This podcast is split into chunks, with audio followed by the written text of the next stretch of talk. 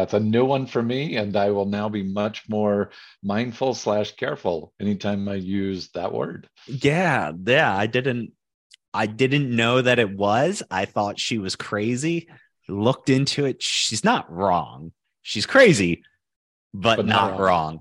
wrong. so so you have a passion for figuring out taking problems, solving them using technology.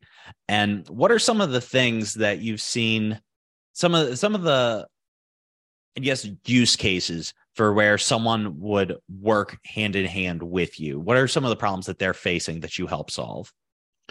Well, and so you know, and interestingly enough, I'll talk about titles here for a second. Uh, you know, my title uh, within my organization is Chief Cloud Officer. Same idea. It's like who has that title? And so you introduce yourself, you share that title, and they go, "Oh, I love that." It's just like, well, that really kind of sums up how I spend my day.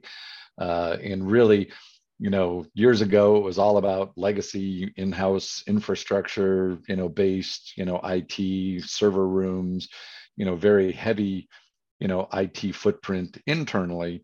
And you know, ten years ago, when the whole cloud thing was just really starting to you know come into its own i said you know what? I want to be a part of that you know kind of uh, i want to be you know carrying the flag helping organizations really kind of uh, assess and migrate you know uh, process to the cloud. And so that's been not only a lot of fun but it's gotten better and better and better.